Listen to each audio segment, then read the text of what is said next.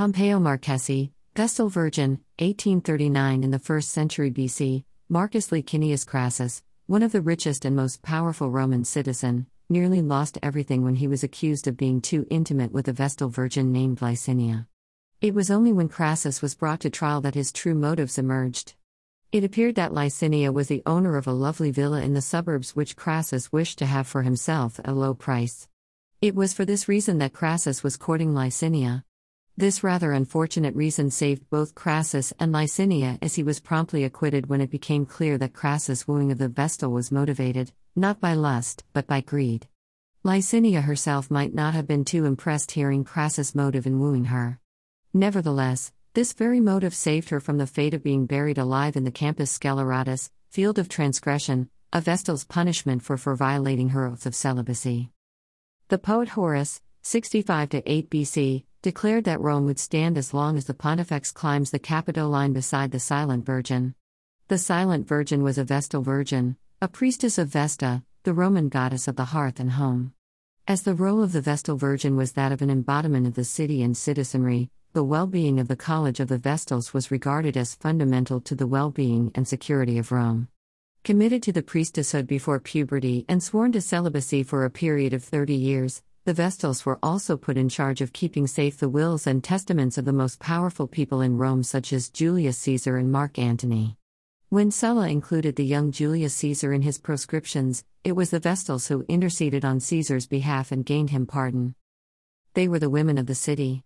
Beloved and closely watched by the people as well as receiving invitations to the best and most important events in Rome, these ladies had premium seats at all the games, sitting close to the emperor, and were granted great privilege and prestige. However, like other famous and much watched women throughout history, the Vestals also had their brushes with scandals. Vierge Antiques by Jean Raoux, 1727. Historians Livy, Plutarch and Aulus Gellius attribute the creation of the Vestals as a state supported priestesshood to King Numa Pompilius, who reigned circa 717 to 673 BC. Numa was very involved in the beginning of the college from the founding of the Temple of Vesta, appointing its first two priestesses, and assigning them salaries from the public treasury, to appointing the Pontifex Maximus to watch over the Vestals. Numa was even said to have taken the first Vestal away from her parents himself in a ceremony called captio, capture. The captio ceremony, the very first ceremony that a young Vestal would have experienced in her role, designated a Vestal as a spectacle. She became very much the property of Rome, all of Rome. The Vestal's daily tasks, most of which were done openly at their temple at the very center of the city, such as the maintenance of the sacred fire of Vesta, which was never allowed to go out, the collection of water from a sacred spring, preparation of food used in rituals, and the care for sacred objects in the temple's sanctuary, also confirm the Vestals' functions as spectacles. Vestals accused and convicted of transgressing their status and role in Roman society through the allegation of violating their virginity were buried alive in an elaborate ritual, another spectacle for the Roman public. Bronze statue of Vestal Aquilia Severa. It was both the Vestal's virginity and emancipation from her family which enabled the Vestals to represent the collective Romans. A Vestal's status as a virgin enabled her to devote her life completely to the priesthood, which in turn enabled her to represent the Roman collective and positioned her status as being fundamental to Roman cultural identity. A virgin by the ancient Roman understanding was an unmarried woman, and the emancipation of a virgin, which the captio ceremony accomplished for each Vestal, ensured that each priestess was not legally associated with any particular family. This enabled the Vestal to represent the whole city as she was no longer tied to any particular family. A Vestal's virginal sexual status enabled her to perform her daily religious tasks without polluting them and prevented the distractions generally brought about by husbands, lovers, and an active sex life. As a Vestal's virginity was thought to be directly correlated to the sacred burning of the fire, if the fire were extinguished, it might be assumed that either the Vestal had committed a sin or that the Vestal had simply neglected her duties. Statue of Vestal Flavia Publicia. British anthropologist Dame Mary Douglas provides a framework for understanding the relationship between the Vestal's sexuality and the Roman society. She likened the society to the human body in which the orifices are to be carefully guarded to prevent unlawful intrusions. The idea of cherished bodily vulnerable to attack from the outside serves as a reason to pin blame to hidden enemies of society as well as a call to action which requires enemies to be unmasked and disabled. An example of this relationship between the society and the woman's body is when Lucius Tarquinius Superbus, the last Etruscan king, raped Lucretia, the wife of a prominent noble in 509 BC. Lucretia committed suicide after publicly testifying to the crime due to her shame of having been violated. The Romans then appropriated the violated body of Lucretia to explain the existence of their state. Castitas, chastity, was just as important in Julius Caesar's decision to divorce his wife Pompeia in 61 BC when, disguised as a woman, a young patrician named Publius Clodius Pulcher managed to gain admittance to the house to seduce Pompeia. Although Clodius was caught and prosecuted, he was later acquitted as Caesar gave no evidence against him at his trial. Instead, Caesar divorced Pompeia, saying that my wife ought not even to be under suspicion. The stories of Lucretia and Pompeia both demonstrate the extent to which women's virtue and their bodies had enormous social potential. Roman society similarly appropriated the Vestals' bodies and virginity and transformed the priestesshood into more than a religious institution, but rather, a microcosm of Rome. A Vestal by Claude Michel, called Clodion, 1770, Marble, National Gallery of Art, Washington. Cases and punishments for a Vestal's unchastity were rare. In over 1,000 years of the Order of the Vestal's existence, there are only 10 recorded convictions for unchastity. These trials all took place at times of political crisis for the Roman state, which suggests that Vestal virgins were used as scapegoats in times of great crisis.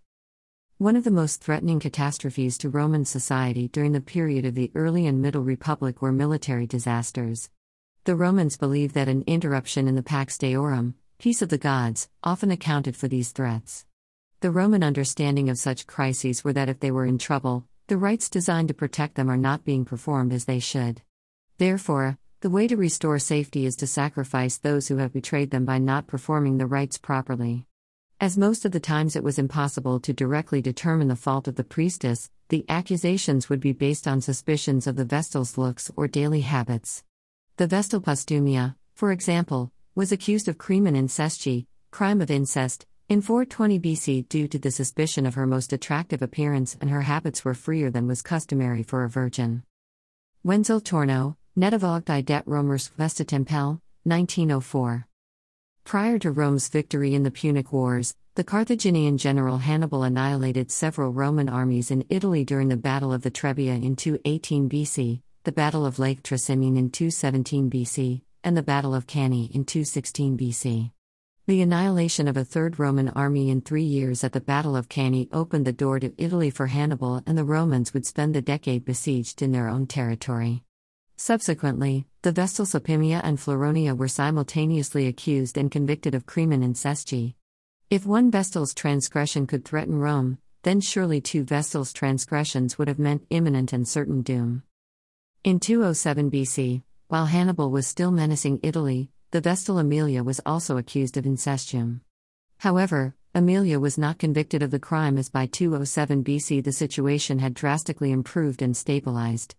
Military disaster threatened the very existence of Rome and impious Vestals, as public spectacles maintaining the Pax Deorum, functioned both as an explanation for the catastrophe and, with their bodies, provided a means to restore the peace. Paul Jacques Aimé Baudry Torment of Vestale. Other types of crises threatened the city, and accusations of crimen incest against the Vestals include the Vestal Orbinia, who was accused of crimen incesti in 472 BC in the year when a plague spread throughout the city, which seems to have primarily affected the women, particularly those who were with child. Several centuries later, the Vestal Sextilia in 274 BC and Caparronia in 266 BC were accused of crimen incesti during the spread of another contagion affecting primarily pregnant women and children. This correlation between several incidents of crimen incesti and disease affecting women are not a coincidence, as, if these plagues threatened the reproductive capability of the Roman family, then the disease was a threat to Roman society. Jealousy, Malice and suspicions also made the Vestal virgins vulnerable to false accusations. A famous tale from antiquity tells us that, when she was accused of unchastity, the Vestal virgin Tuccia snatched up her sieve and prayed to Vesta, Vesta, if I have always applied chaste hands to your rites, make it happen that I may draw water from the Tiber with this and carry it into your house. The goddess granted Tuccia's prayer, and the miracle was accepted as proof of Tuccia's innocence. Had she been proven guilty, Tuccia would have been ritually buried alive. Tuccia has been extolled as an example of feminine virtue far beyond her Roman setting. In the modern era, Queen Elizabeth I commissioned a series of portraits that depict her holding Tuccia's sieve, evoking the Virgin's power in matters of state.